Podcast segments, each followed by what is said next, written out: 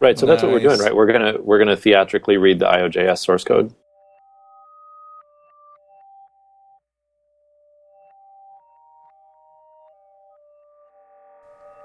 This episode is sponsored by Front End Masters. They have a terrific lineup of live courses you can attend either online or in person.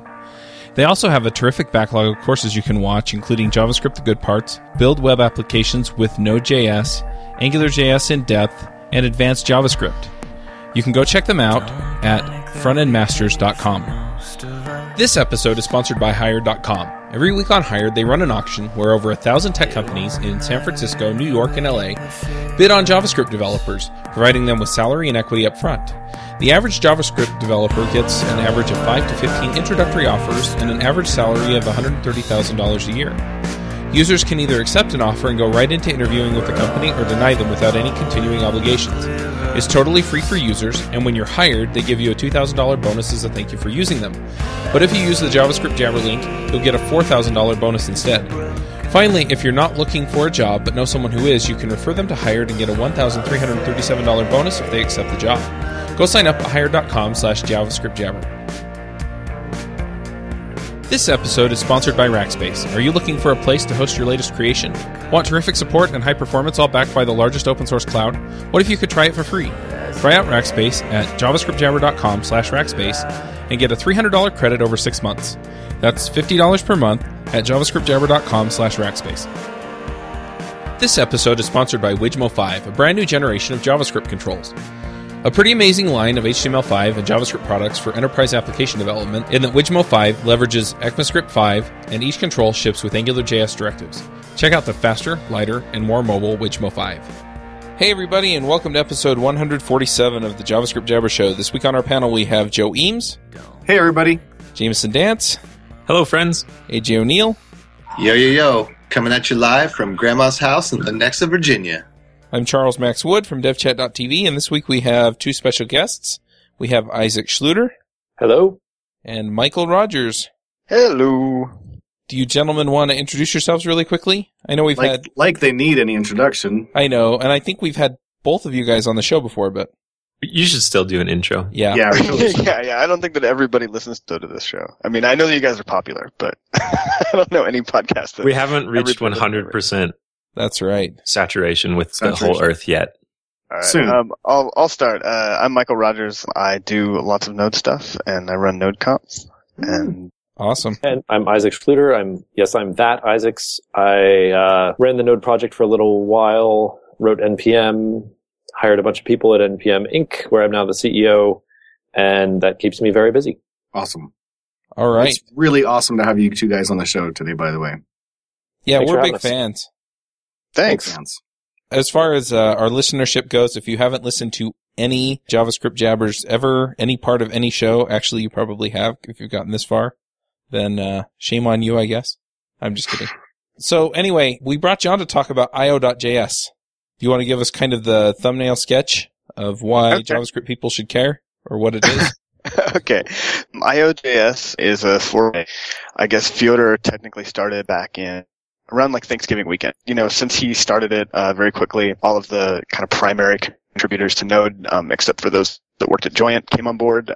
We started an open governance process and an open kind of technical committee, and we've done everything really publicly and in a way that tries to bring in the community. Since then, we've built out, you know, a build group, a distributed build system. We've done several releases at this point. We've attracted more active contributors to the project than we've actually ever had in its history. And yeah, things are going awesome as far as the development of well of Node or of IOJS. More of that that backstory. It actually started out as Node Forward. A bunch of us wanted to, you know, move away from the BDFL model and towards a more open governance, consensus-seeking model. And, and Joyent wasn't opposed to this, but certainly didn't jump on that bandwagon quite as fast as as a lot of folks would like. Um, it's definitely tricky to to move a, a company from one position to another, obviously. So we had this Node Forward thing going for a while, but that's kind of confusing because we had two things called Node and they were sort of different and sort of related. And so we made Node Forward private, the, the Node Forward fork of Node private. And then after a few weeks of Node Forward being private, Fedor got really sort of frustrated and was saying, well, why don't we just rename it? And nobody replied to him.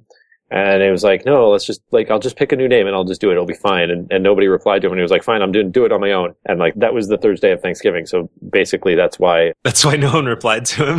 that's that's why nobody was replying to him. It, it very uh, single minded. But uh, apparently, I've I've heard from Ryan Dahl himself that IOJS is a much better name. You know, Really? if I want to make any uh, decisions on this show, I think that's what I'll do. I'll just pick a long weekend. Hey guys, I need your input on this. Okay, I'm just going to do what I want to do. Okay, if anybody has a problem with it, speak up now. Nobody said anything. Sorry, guys. Yeah, exactly. but but that's awesome. I, I pro tip. I actually worked out really like the name. well. Yeah, it's worked out really well. I mean, the name is, if you look at the tagline, it's asynchronous IO on V8 JavaScript. IOJS is like such a natural name for it. I don't know why anybody thought of that beforehand. I was like really surprised that the domain was available and everything.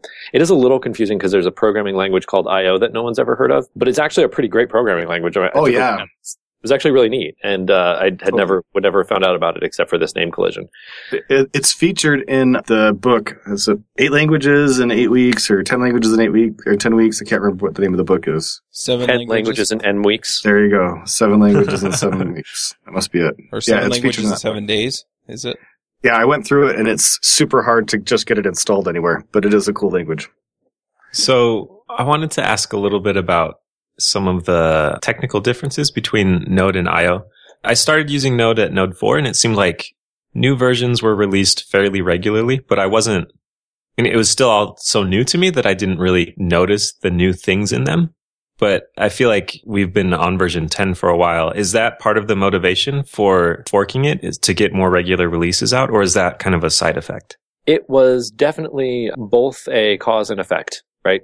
So on the one hand, there's kind of this this interesting paradox where the faster you move, the faster you can fix things, and the more ability you have to actually deliver stability. And I think that that's that's really the problem that we were running into. Was like Node 0.10 is using a version of V8 which is so old that Google is not even releasing security patches for it anymore. It's like it's fallen off of their support wagon. So our our thought was like, well, you know, we we need to get 012 out the door or something else. We just we need to get on a modern V8. Additionally, there's a lot of frustration because people would land patches and when you don't have that you know that steady cadence of a release process what happens is people start to lose their motivation to get involved with the project. And we saw contributions and, and involvement sort of falling off a little bit. So that's kind of what node forward started out and started out as a, a conversation and, and a way to kind of talk about how we're going to address this problem and what needs to happen in order to move us forward faster. Um, like I said, Node Forward rebranded as IOJS in Fedor's kind of fit of frustration, and as, as a result, we were able to open the doors on that. And there, what we found was there's actually like huge floodgates of just people who were kind of waiting in the wings to get involved with the project. So, you know, we have a record number of official logos. We have um, a lot of a lot of folks who actually have been added as committers. The TC has grown up to Mikeal. How many people are on it today? Well, so there are, I think, seven members and then three non-voting participants. Yeah, wasn't the three non-voting members just added recently? Yeah, so uh, one of those is Rod Vagg, who's been working on the build infrastructure stuff and is also just a fantastic project manager. Um, you, you know, getting everybody to kind of get these test systems to be producing green builds and making sure that stuff that, that is blocking the build gets addressed. And there's also uh, Domenic Denicola from Google, who works very tightly with the Chrome team and the V8 team, and has been giving us a lot of insight there about you know keeping in touch with JavaScript, the language, and the implementation we're using. And the third one, oh, I guess the third one's Mikeal. Too humble to name himself. So can I just uh, see if I'm understanding rightly the way that things have kind of gone here? So Ryan Dahl created Node.js and Joyent uh, sponsored it in a lot of different ways for a long time. And anyway, it just kind of got to the point where the model that you were using to manage the Node.js project wasn't really working. And so you forked it so that you could get a different model around managing the project so that you being us as the community so that we could all kind of push it forward in the way that we wanted, maybe a little bit more collaboratively. Yeah, it, it was sort of like, you know, this, this sort of fork and experiment and then bring back thing that we're all used to doing with GitHub. It's one thing to say, well, you know, we want your governance model to change, but the natural response is, okay, well, change how? Like, you know, we want to make you happy, but we don't know what you're asking for. Right. So we didn't actually have a good answer for that. And um, Node Forward was about figuring out what changes do we want to see. And that's really sort of materialized in an effective way in IOJS. And that's kind of what we've seen is we've seen this iteration on a governance model that is very open, very collaborative, and actually has made a ton of forward progress. And it's not like the first idea we had was the one that actually ended up being the one that we're using now. And it's a continually evolving process because through that technical committee and voting process and consensus seeking governance, we can actually change what the rules are as we're moving. So it's actually very iterative. And my, my hope is that a lot of this feeds back into kind of the, the mainline node project eventually. That was going to be my next question anyway. You know, how much of this do you see getting pushed back to node? Well, ideally all of it, both in the technical work, the governance, and the community engagement. So there are certainly some folks who are very excited about a rebrand and they want to start cheering about the new name and stuff. And I mean, I, I think it's actually a better name. But what it lacks is several years of investment and a bunch of companies putting their weight behind it. And a lot of people still don't really know what IOJS is, except as like some node thing. So I think there's also some very real costs involved in rebranding. So it's clearly in the interest of Node and Joyent and everyone involved with Node to get that you know, that momentum folded back in. And it's very much in the interest of IOJS to be able to go back to that kind of the original sort of mainline brand that people know. So it seems to me like perhaps Node.js will become more like the enterprise, really solid, slow moving target. And IOJS will become the more like if you need the latest features six months ahead of schedule, that's what you want to use. Is that you know, what you think will be the case, or how do you think that will play out? No, I, I absolutely not. and, and I'll tell you why, because the way that you do stability in software, like this idea that we need a very slow moving waterfall process, just it's antiquated. It's an accident of history that it ever worked that way. You know, and it's because of the limitations of, of recasting hardware. Like we don't have those limitations in software. We can actually iterate very quickly. And the best way, in fact, to build very, very stable, very resilient software is to be iterating very quickly and feeding all of those changes and keeping everybody very engaged and feeding those changes back into a mainline stable branch. So, you know, I think what's going to happen, what I don't want to see is like, oh, IOJS is bleeding edge and Node is stable. In fact, IOJS is extremely stable. We're looking at deploying it now in production at NPM Inc. And, you know, there's also uh, Yandex and Google and a bunch of other folks who have, I don't think anybody's come out and, yes, we are shipping IOJS, but they've certainly said like, oh, we're looking at it, you know, seems fun. It's the same TC that blocked any new features coming into Node for years. Like, it's, it's the same bunch of us sticking in the muds who are all saying, you know, do this in userland and stuff. So it's going to be exactly as stable. It's still very much a, uh, you know, no batteries included kind of approach. So I, I, w- I want to hear uh, Mikeal's additions to this as well. Well, I mean, all I'll say in addition to that, like that is definitely all true, but it's also not, there's nothing stable about shipping dependencies that have been end of life, right? So there's a huge advantage to staying not just up to date, but at least up to date with what is still being supported in your dependencies. And I mean, like uh, Joyent just shipped 012 today, finally after like two years, we're all very excited. But if you go and look at it, it's using both a V8 and a libuv that aren't really being maintained. You know, the, the, V8 is about six months old, which is a long time in V8 time, and the libuv isn't being maintained anymore either. So, like, th- there's nothing more stable about that. If it were a little bit older but still being maintained and patched and at least getting security updates, then that would be that might be more stable. But it's certainly not more stable to take something that is literally end of life. What was that second library? Not V8, the V8 engine, but the other th- uh, library you're talking about? This... libuv. Can you explain that a little bit? LibUV or libuv is actually where most of the magic happens in Node. It's the underlying uh, asynchronous I/O library that straddles the world between Linux and BSD and Windows and all these different operating systems. Um, it does a lot of the hard work, um, and it's used in a couple other programming languages as well, including Luvit, which is a a Lua JIT. But uh, yeah, it's a fantastic project, and and a lot of the main contributors to libuv are also Node core contributors, uh, like Fedor Indutny and Ben Noordhuis and, and Bert Belder. So we've talked obliquely about the governance model of IOJS and how it differs from Node, but do you mind, Mikeal, just giving a rundown of, of what exactly the governance model is right now? Sure. So essentially there, there's a technical committee, which is basically the people that we kind of trust to make a lot of the underlying technical decisions. Anything that gets very contentious, anything that we're, you know, really worried about, like a giant code change or anything where a bunch of contributors can't agree, that decision ends up in that technical committee, um, and that's what's under what's called the consensus seeking model. So it's not a pure consensus model. You can take things to a vote if they remain contentious. But in practicality, what you end up doing is working if the told is to reach a consensus, never take anything to a vote. You know, we've disagreements in the TC, and then we table an issue for a week, and we all end up getting creative and coming up with a solution that everybody can agree to. So we haven't actually quite had to do that. But uh, yeah, so the TC meets every week. It's all very transparent. Um, and then in addition to the TC, we have a bunch of people who are committers on the project who have a commit bit, uh, who are collaborators, and they sort of land code at will, provided that it's not a contentious commit. Yeah, and, and ultimately the release is owned by the, the technical committee. So if there's something that goes that goes in that people have very strong passionate feelings about, it can be brought up to the TC. We can either roll it back or we can, you know, sign off on it before it goes out as an official part of the release. So we still, we've moved from like a single gatekeeper that everything blocks on to a team of people who only block on the things that are actually, you know, need blocking. Yeah. And, and I, I should also mention that we have several working groups, which are essentially autonomous and they tackle a bunch of other additional tasks and they have their own working group membership. And that's, you know, everything from streams and tracing to dealing with the website. That makes a lot of sense. Thanks for explaining. I know AJ had some technical questions about some of the new IOJS stuff. Is that true?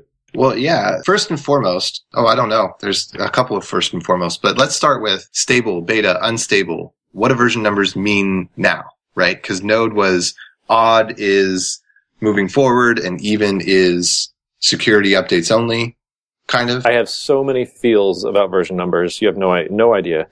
um, it's like it's important to your life or something.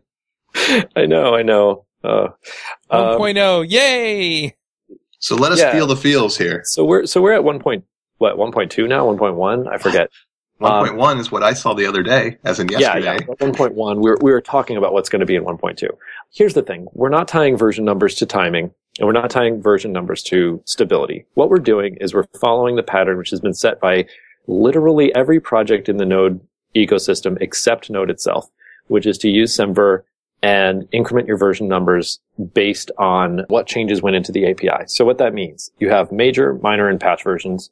We bump the patch version every time there's any change whatsoever. We bump the minor version for every release that includes any new feature, whether it's a- any API addition. So if you're using 1.0, it should be safe to upgrade to 1.1, but there may be new things added. And then we bump the major version for anything that's a breaking change. So if you go, if you're using 1.7.4, then upgrading to 2.0 might actually break your code. You have to be careful with that.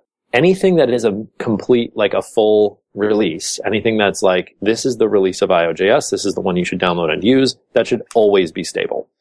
Now, in terms of, we've traditionally kind of drawn this line between binary API versus JS API, and we're just applying the exact same Semver rules to that. So our binary compatibility should be stable within a, a major release cycle, and there may be additions to the binary API that happen on the minor version upgrade. There may be bug fixes which don't change binary compatibility on the uh, patch versions. You know, so that that brings up the question, obviously, like what about like, well, I was depending on that bug. We had Mikeal. Do you remember what exactly the issue? Oh, it was um, assert. assert. Yeah, assert dot deep equals.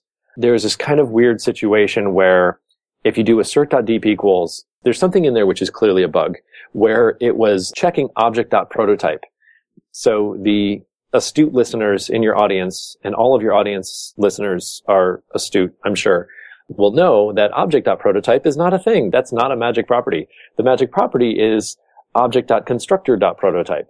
So we were checking if object.prototype equals, you know, a.prototype equals b.prototype. And what it should have been is checking if object.getPrototype of a equals object.getPrototype of b. Okay. So yeah, that, that was, that dates back to before 0.10, I believe. I think that dates back all the way to like the introduction of the assert module. So yeah, it's just obviously a bug. So what, what are the ways that we could fix that bug? Well, we can remove that line of code because it doesn't do anything. Great. Or, you know, we could sort of change it to be what the intent of that code was. So right now, if you do assert.deep equals and you pass it an object literal with no keys and you pass it an array with no entries, it's going to say true. It's going to say, yes, these things are deep equal because all of their keys, including their prototype property, like as if that was a thing, are equal. So we can't fix it by changing the way that the prototype is checked unless we accept that that's a breaking change. We decided that wasn't worth it, and so we just removed that code. Otherwise, we would have had to bump to version 2.0. Then we also added or we are in the process of adding object.deep strict equals, or was it strict deep equals? I can never remember. Um, and what that is doing is that's a new function, a new method now, which does a strict equality check of all of the properties and also checks the prototype using object.getPrototype of. So what this is all kind of a very long-winded way of saying is just as one example of like we are really, really committed to the semantics of Semver and maintaining that moving forward and making sure that all of our version numbers actually are meaningful in the way that the node community has decided version numbers should be used. And additionally, we are like really hesitant to do anything that breaks anybody. We're still very, very, very stable. So why'd you So- go for 1.0? I think there were breaking changes between the most recent release of Node and the release of IOJS. Now, according to Node's more, uh, what, what is it called? Not semantic version, but like romantic versioning system or something.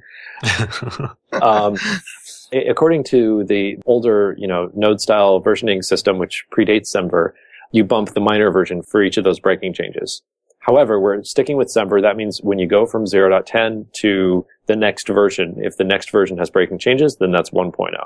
I mean, if we look at things from a Semver point of view, Node 0.10 should really be Node 5.0, right? There have been sort of five breaking change release sets in Node. So, and where we're kind of from this older, older mentality of using even odd, like the Linux kernel and, uh, using 0.x to sort of imply a certain level of stability. And I think that that's just really not, like what, what we've sort of decided as a community is that that's just not really what version numbers are for, right? Version numbers are for communicating what has changed in the API. And so in IOJS, we're very committed to that. And that's one change that we would actually like to see in the way that Node is run as well. So if I have, say, my application depends on 1.x, IOJS 1.x, and currently, you know, you're a year into 2.x, and there is, you know, let's say I'm running 1.1 and there's a security update that needs to be applied.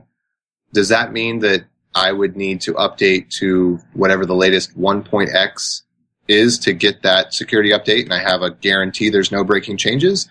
Or would a security update that's, you know, major be applied also to minor versions as well? So this, I mean, this is always kind of the edge case when you're having Semver discussions that is usually sort of tricky. You know, what if there's a security update and the security update requires that we actually make some kind of breaking change, like something that was allowed is now no longer going to be allowed. And if your if your application depended on this security vulnerability, then then we're going to break your app, right? Well, no, I'm uh, not even thinking like that edgy of a case. I'm just oh, thinking, Okay.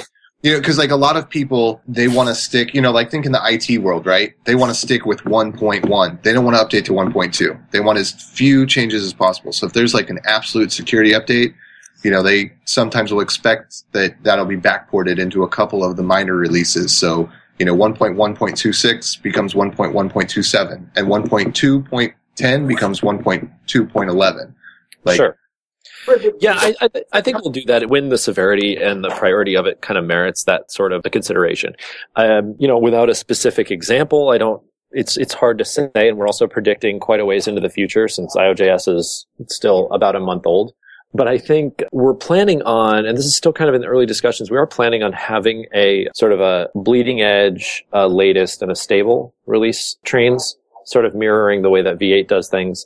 And we'll probably add on to that a supported but legacy train as well, which is sort of like, yeah, we'll land like the really big security type things, but we're not going to just add new features or, or even really fix bugs that aren't super high priority.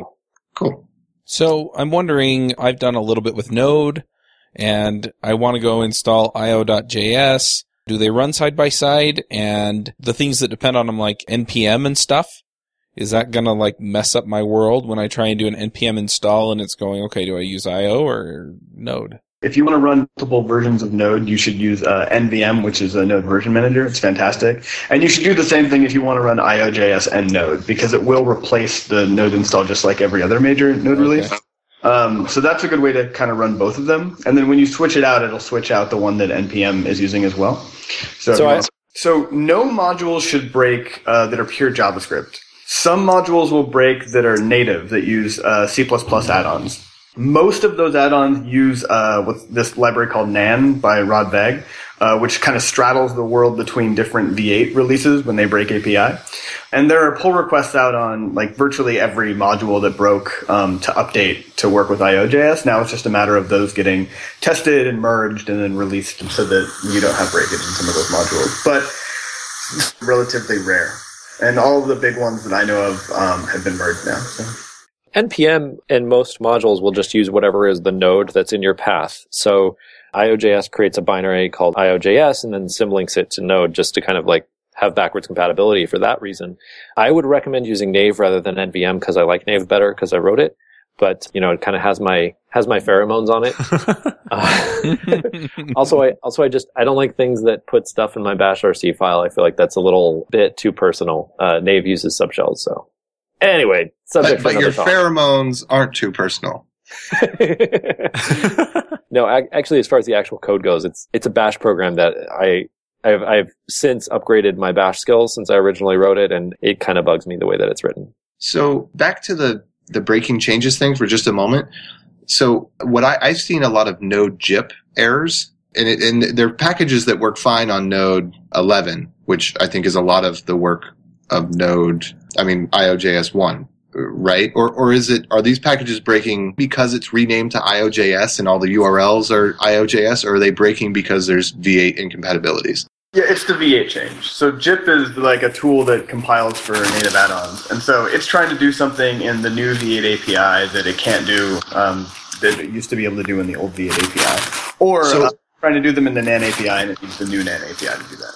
Then what's pangyp? Maybe Isaac knows. I don't know. pangyp, I think, is the new gyp that's written in Node or something. I forget. I don't. I don't actually know. I haven't been following it that closely. Isn't Okay, that because I thought pangyp was like to bridge the gap between IOJS and Node.js, but I must have misunderstood. I, you know, you know what? You might not have misunderstood. You, you know at least as much as I do. Chuck says that it's uh, when you mix Japan with Egypt. That's probably it. I didn't know we had the technology to like do that in code, but Yeah, that's pretty cool. You know. if you uh, if you see these kinds of errors with gyp compiling for new V8, you're going to have the same problem upgrading to O.12, like Node O.12 that came out today, because it also takes a new V8. We just took a newer V8, and there are probably more modules now that have been adjusted for IOJS than just for O.12. Although many of those adjustments will work for O.12 as well. I was going to say, when we encounter these changes, what's the protocol? Do we post to that project or do we post in IOJS or like what's, You How do complain we- on Twitter. Do we complain on Twitter? Yeah. Like what's, what's the best way to manage those issues and, and help those authors that, I don't know, maybe they're done with that module and they don't really want to go back and fix it. I don't know. Like read my mind and, and answer all my questions. So maybe a better question is not a better question. I don't mean to insult your question, AJ. A, a different way to ask that is, do updates to make things work in IOJS, will that break backwards compatibility with, if I update my binary module or, or some module that's broken now in, in 1.0 in IOJS, I will it gotcha. not work in old node? Use the NAN library. That bridges the gap. So use NAN. You do have to port your C++ code. It's not a, it's not a zero code change, but there's a, there's a module called NAN, N-A-N, like the not a number value in uh, IEEE folks. And, uh, that will, I don't know what, what, do you know what NAN is supposed to stand for? It's like native abstraction for Node or something. Native abstractions for Node. Ah, okay. Okay, So, yeah. I, I misunderstood what you were saying about NAN earlier then. So that's what it does. Right. So basically you code against the NAN API, which then figures out what version of V8 you're linking against and sort of splits it up. So your code will continue to work. Cool. Another question I have is who is the audience for IOJS? You mentioned already how the project was created in some ways to try and influence Node by kind of putting your money where your mouth is in demonstrating the changes you would like to see. But what about the actual user level? I mean, do you do you want everyone that uses Node to switch to IO? Do you is it just for kind of the hipsters? You mentioned there are big companies using it already, so it's not like a stability thing, but are you trying to get more people to use it or is it just kind of like here's this thing we're making to try something different and it's good so if you want to use it jump on but I mean, it, it's literally the future of the project or the replacement for the project. I mean, there's not, you know, we're we're doing a lot of really good work. We're just as conservative and stable as as Node has always been. We're just actually shipping, and we actually have a big community behind us. Um, and most importantly, I think we're actually out there doing a lot of work to bring in the larger community using Node already um, that really hasn't had their voice heard on where they want to see the project go. So really, the audience is everybody. cool it's like always with upgrading the version of Node that you're using, right? Like, I mean, either either you're ready to upgrade or you're not. Like, uh, there's folks who are using 0.8 and they're fine. There's gonna be people using outdated versions of Node forever. I mean, if you're kind of if you're developing things in kind of this modern nodey sort of way where you have a lot of small services that you plug in, it almost doesn't matter. You know, you can just start building your new services in the new thing and deploy them however you're deploying them and it'll just work. Like if upgrading is a huge pain and you have to like upgrade this gigantic set of like this gigantic monolithic application, like I'm sorry, you, you've made bigger mistakes. Upgrading node's not going to fix them. Like start looking at splitting things up into SOA style up SOA kind of bite-sized pieces that all talk to each other. And then, yeah, as you write new things, write them in the newer version of Node and upgrade when you need to. So I'd like to kind of go back just a little tiny bit when talking about like installation and stuff. I know that Microsoft did a ton of work to make sure that Node ran really well on Windows. When IOJS came out and released some slightly breaking changes, did that have anything, did Microsoft get involved at all? Or did everything just, did, did it not really affect the Windows story for IOJS? Uh, I, I, don't think it really affected the Windows story. I mean, IOJS still it also works on Windows. I'm not really in the in the business of being answerable for that anymore, so I don't have a really great answer. But I think um, I feel like Domenic you know, would be yelling a lot if it didn't. Yeah, work. yeah. So Domenic's very involved. Bert Belder obviously is super involved, and he's the one who did a ton of the original Windows work. So the move that that we made that Microsoft was a big part of was making sure that libuv worked on Windows, and that's a part of why libuv was abstracted out of Node in the first place. Mm. So we're still using the same kind of uh, same basic principles. There's very little actual like Windows or Unix specific stuff in Node itself, so it's fine. That's good to hear. I have a lot of interest in that just because I end up teaching a lot of people who are on Windows and it's hard when they have any kind of problems with Node because lots of Windows developers just don't understand. It's hard to explain to them why Node becomes relevant to them even if they're not necessarily using it as a web server and you want to say, look, Node is awesome. you really should be doing Node, even if you're not using it as your web server. And it's, it was awesome that Microsoft spent all that time to make it work smooth. Yeah. Yeah, absolutely. Now, are there any other, uh, I guess what I'm wondering about is, uh, API changes between Node and IO. Because you did say that you changed the version to 1.0 because there are breaking changes. Well, it's the same breaking changes that are in Node 0.12, right? It's, it's all the stuff that was done in the 0.11 process in that whole unstable family of, of releases. And so, yeah, there are some API breakages and there's some API changes. I don't say breakages. Mean, that sounds a lot harsh, but um, the success here is basically that we've, you know, we've taken this stuff that was just kind of sitting around and, and not getting released and, and pushed it out the door. So there's a ton of stuff. I mean, if you look at the release notes, you'll see there's some things where there was really no way to change it without changing the API. There was no way to deliver the feature without changing the API. Through the Is magic that, of typing in chat, AJ, it sounds like you have a question about ARM and Raspberry Pi stuff and running Node on that. Yeah. So back around Node version 10.26 or so, like, cause it's not like I, you know, I'm I'm not into Raspberry Pi in the way that I update Node on it constantly, but I have these little projects here and there. And then I went back to upgrade Node on my Raspberry Pi and realized that there's it's no longer supported in Node proper. And I also noticed that it's not supported yet in IOJS from. That is not well, true. it, okay, so so t- tell I might I might have done something wrong. No, no, no, no. You you probably came earlier. So a couple things with that. So one is that I, I don't know why it broke in 010, but it was never really that officially supported. People were able to get it running and they were running builds somewhere else, but you couldn't go to like nodejs.org and get a build for ARM. Um, they weren't. you could. You could. you could for okay for like a minute maybe, and then and then it started failing for some reason. I I don't I don't even remember that amount of time. So when we when we set up the new build farm for IOJS, we couldn't get ARM going, and then we found out that actually the newer V somewhere between two years ago with, with the V8 that was shipping in 010, and now there were a bunch of V8 break uh, breakages on ARM. Um, and the, you can imagine that, like, for some reason the V8 team wasn't really testing this or something. So people from the Node.js community hopped in to work on V8 basically and get it working on ARM. So um, a couple commits later, they get this patch in, and then we get to take a new version of V8, and it's out and and it works, uh, and it's part of our builds now, and it's in all the binaries for the releases as of like 102 or 103, something like that. And the reason why this was able to happen so quickly is because we're now aligned with V8's release cycle. So we actually take the V8 that they said was stable for Chrome, and then we ship that, and then we're working on new code and and contributing to the V8 code base that the V8 team is actually working on. Um, and so now we have a tighter collaboration and a better relationship with the V8 team than we've ever had before, and we can actually get stuff like this fixed and out and, and working really quickly. So you're, you're saying with my Raspberry Pi like uh, B or B plus that's ARM ARM five or ARM six, I should be able to get that compiled and installed now. I have no idea what the differences are between different arms because I'm not that much of a of a robot nerd, but I do know that we have ARM builds that are shipping and are part of our regular build process. yeah, I, I well I saw ARM seven, which is Raspberry Pi two. So I see, I see. Um, I'm not sure about the about the prior ones. Then you may just have to try and build it build it yourself. I, I think another thing, like another hard part about the building of all this stuff, is that like the build system needs to have like this really fast ARM box, and we've we've seen them actually getting behind in some of the nightly builds and stuff like that because they're not quite as fast as everything else. So yeah, it, it takes like two hours to build on a Raspberry Pi B. Yeah, yeah. Well, but you can buy like clocked that will do it up quicker than than like our other builds go, right? Okay, cool. So just uh, out of curiosity, who would be a person to ping to help me debug those problems? Because I'm not necessarily an ARM guy, but I, I think especially, well, with the Raspberry Pi 2, IOJS isn't a problem because you got ARM 7 support already. But is there somebody that for those of us that have the Raspberry Pi and we want to upgrade, like even if we're not ARM experts, we could get a little help? Do you know? So I think the best place. So if you if you like try to build it and then you see the build failure, and it's an IOJS build failure, you could go to IOJS slash build, so the build repo, um, and log an issue there, uh, and then okay. probably hop in to, to help out and fix it over there. Okay, cool. Thanks.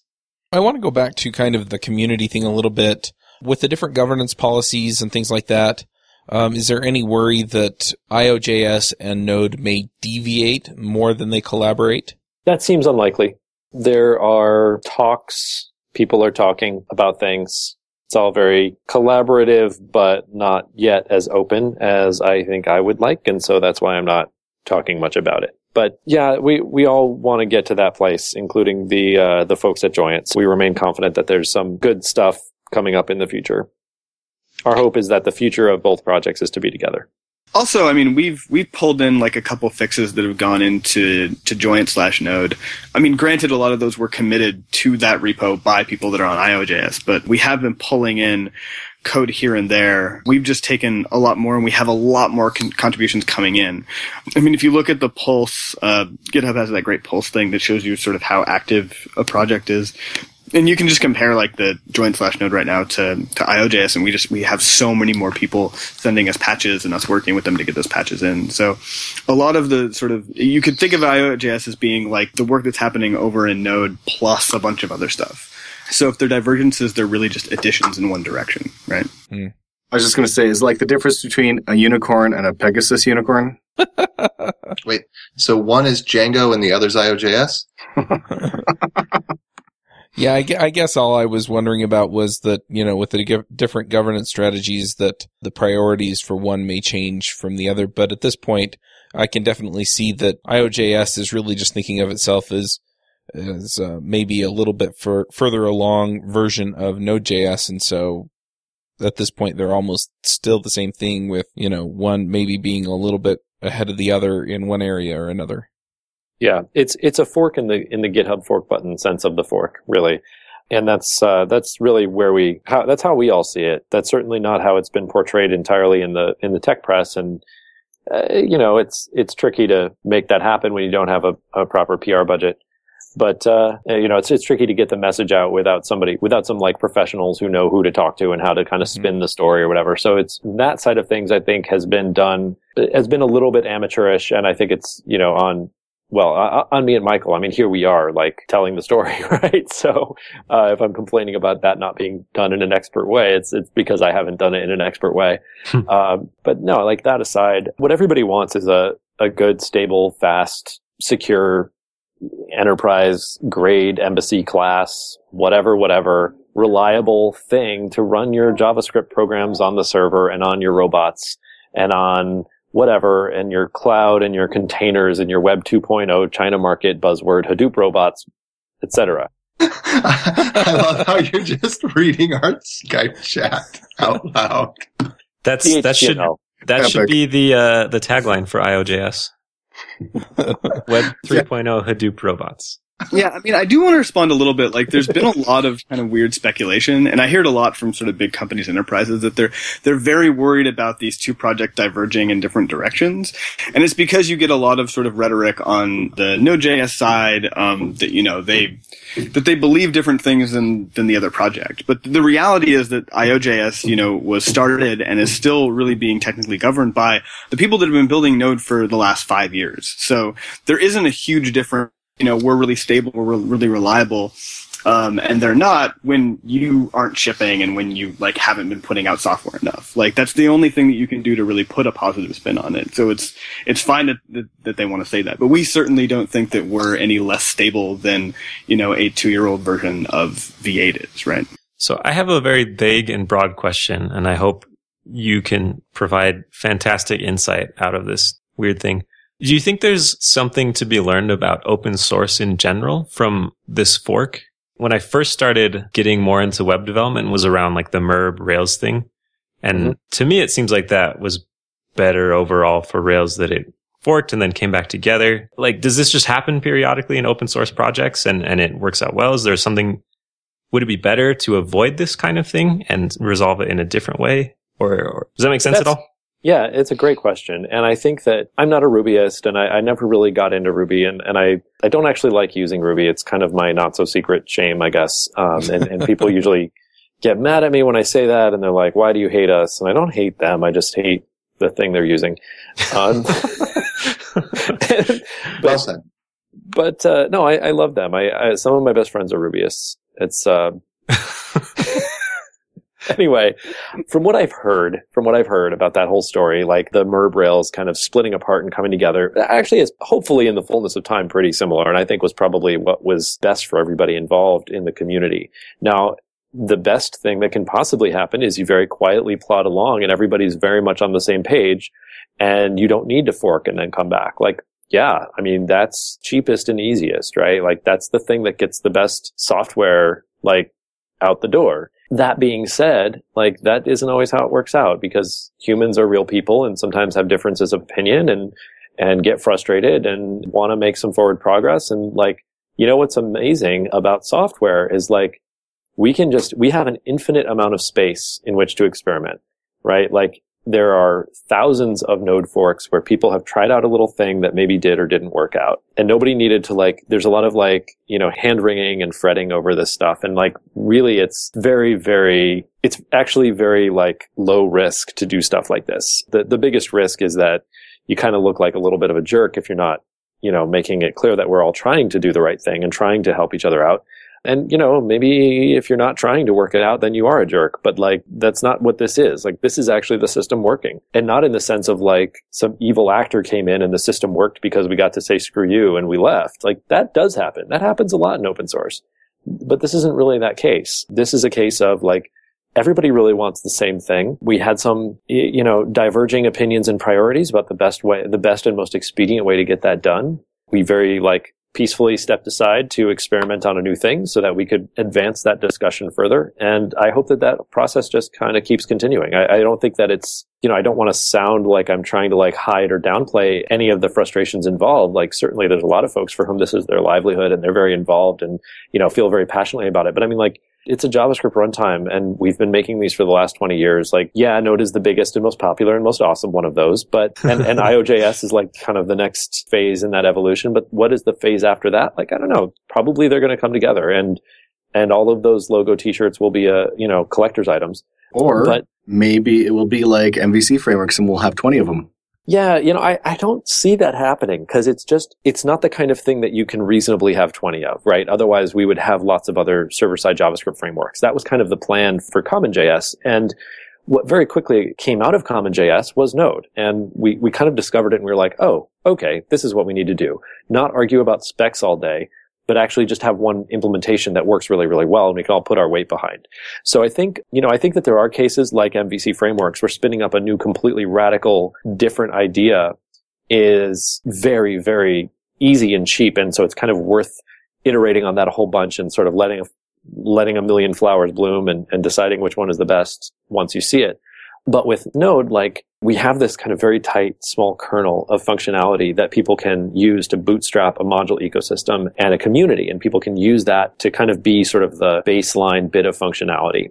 And then in all of the, you know, 130,000 NPM modules, like by the time this airs, it'll probably be even more than that. That's where the real value is. So basically the value of Node is not in, you know, the runtime itself. And in fact, we're, we're really making sure to keep the changes in that really modest you know, we're not pulling Express into Node, for example. Like this is not what we're talking about.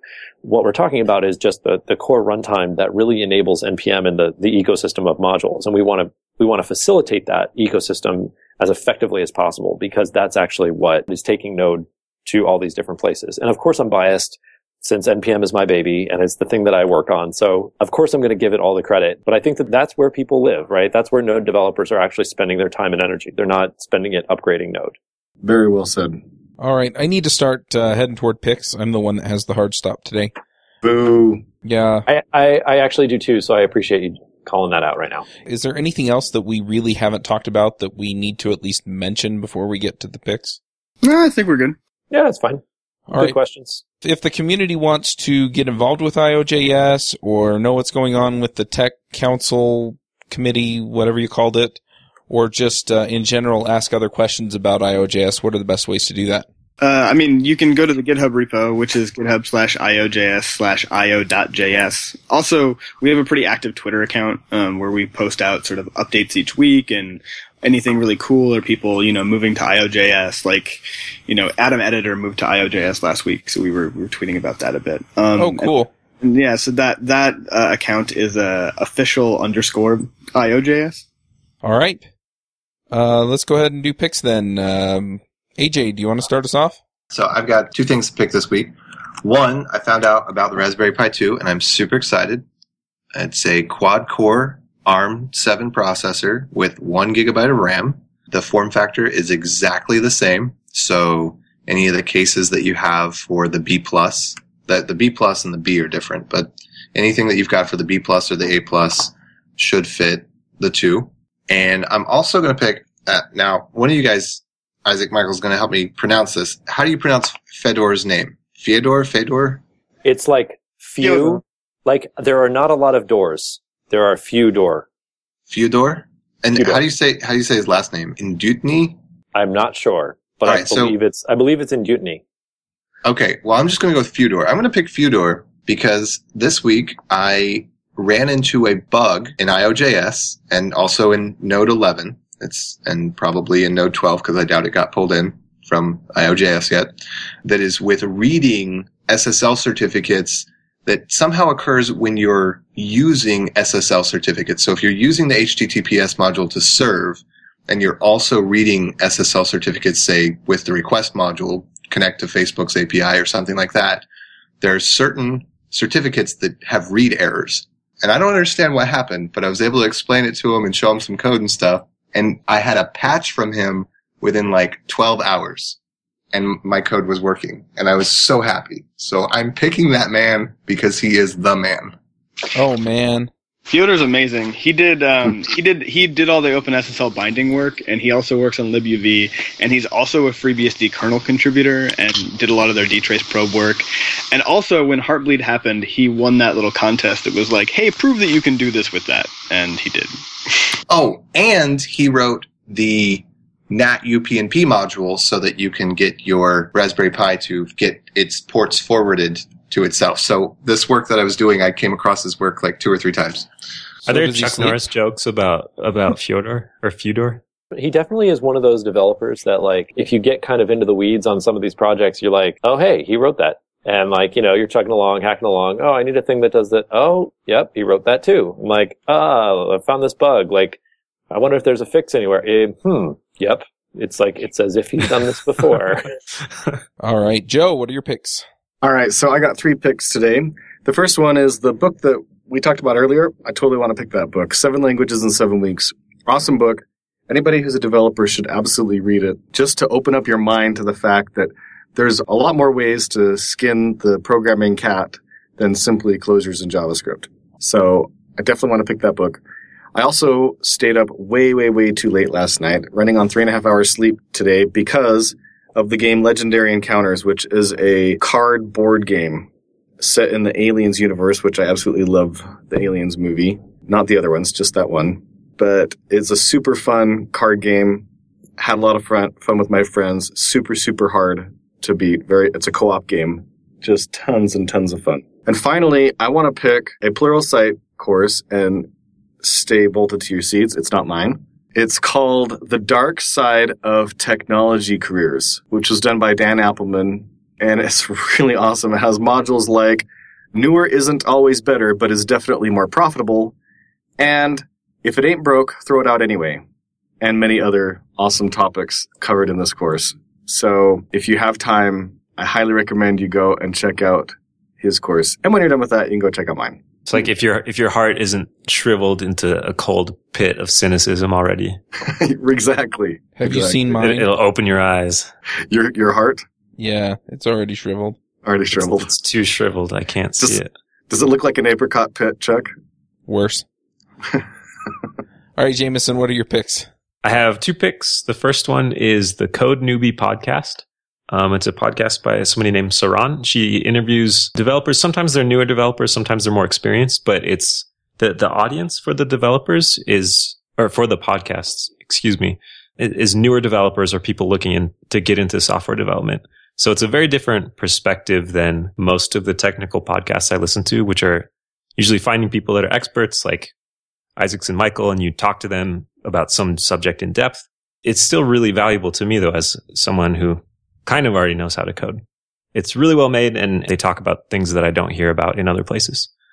The uh, next pick is an album called We Are Rising by a group called Son Lux. It's kind of like post rock with vocals. So it's, it's mellow instrumental with like kind of these dramatic dynamic changes. If that sounds like your thing, it's really well done. And I really like it. It's been my programming soundtrack for this, the last few days. Those are my picks. All right. I've got a couple of picks this week. I did get an iPad mini. It's an iPad mini 3 and I absolutely love it. So I am going to pick that. Um, I also got the OtterBox Defender case and I'm going to pick that as well because it's super awesome. And then one thing that I've been doing lately that, uh, so my kids, especially my, my little girls, they get really upset when my wife tries to do their hair in the morning when they're going to school. And so the two things that really help with that are, uh, I have a Jam Pop speaker, and I'll put a link to that in the show notes. But it's it's about as big around as a can of soda and about half as tall. And the other pick I have is the Frozen soundtrack because I start playing songs off there and they stop yelling and screaming and crying and fighting with their mother. so uh, anyway, so those are my picks. Uh, Isaac, what are your picks? So my first pick is Nan, which we mentioned before. It's uh, Rodvag, rvagg slash Nan on GitHub. That is how you make binary modules that work on all versions of Node that matter, including IOJS. And it's named after an Indian bread and one over zero. Sorry, not one over zero, zero over zero. Anyway, so that's great. Or if you do like plus asdif in uh, in JavaScript, plus and then the string asdif, it'll tell you man. My second pick is an event that I'm very excited about. Uh, it's the second of its kind, but it's the first to be announced in this way and sort of official, which is Karaoke JS. That's happening this Sunday. So I don't know if it's probably going to go out before this podcast hits the air. So sorry, everybody, you missed it, but hopefully there will be another one if you're lucky. So go to karaokejs.club. That's the website and you can uh, go and sing karaoke with other JS people. And there's no there's no talks or business stuff. It's not for work. It's just for fun. My last pick is if you go to npmjs.com slash jobs, we are currently hiring. We're looking for a registry engineer, which is sort of server side, kind of DevOpsy, like supporting the thing that supports the node community. So that's really fun. And the, uh, Aren't you The looking other- for Ruby developers too? you know, I, I'm not going to hold it against somebody if they're a Ruby developer. Like that's that's a that's a perfectly fine way to spend part of your time. It's a great hobby. The, uh, oh my god, I'm going to get so much email. So the other thing that we're that we're hiring for right now, we're actually building out a dedicated support organization. So right now, uh, up until now, originally tech support for npm was just I, I put my email address in the error messages and i got lots of emails about it and then we've you know we've since grown that to having some you know engineers spend a portion of their time on doing tech support and now we're actually at the point where we're like okay we need like like this task is outgrowing its, you know, being a side project. So we're, we're hiring full-time support people to do tech support. And I'm actually really excited about that. It's one of the first jobs in tech that I ever had was doing tech support. And now I'm going to be back to managing a, a support department and uh, I'm really looking forward to it. It's, uh, I, I, think that it's a good opportunity to really like make a huge impact and, and get a, a lot of understanding of like how node development works and how to kind of solve all these technical problems that people run into with NPM. All right, Mikeal, what are your picks? So um, the main one and probably the most important one is uh, NodeConf, NodeConf.com. Um, NodeConf.com is like the best conference of the whole year. Uh, I run it. We're having it here in Oakland at the historic Fox Theater. So you can go get your tickets right now at NodeConf.com. And that's it, I think. But um, no, no, no, no. I got a new awesome device. Just got it it has like my calendar and it has like all of these crazy like things on it. Like there's a web browser. It's called an iPhone 6. You guys should check it out. Consider it if you haven't heard of it yet. It's really awesome. It's like living in the future. It's weird that they would just make a whole new device and start it at six. Yeah. It seems like Yeah. odd branding. How does it compare to Android or Emacs or other operating systems? I heard it's, li- I haven't used those exactly, but my friends tell me that it's like those, but it works. I, I hear that it's, I hear that it's actually the next version of Android. Is this, Oh. is Well, this like true? like a, a fork of it. yeah. It's the IOJS of Android. That's why it starts at six. It's also why it's called iOS. They just dropped the Java. It's like IOJS without the Java, basically. oh, cool. Right. Oh.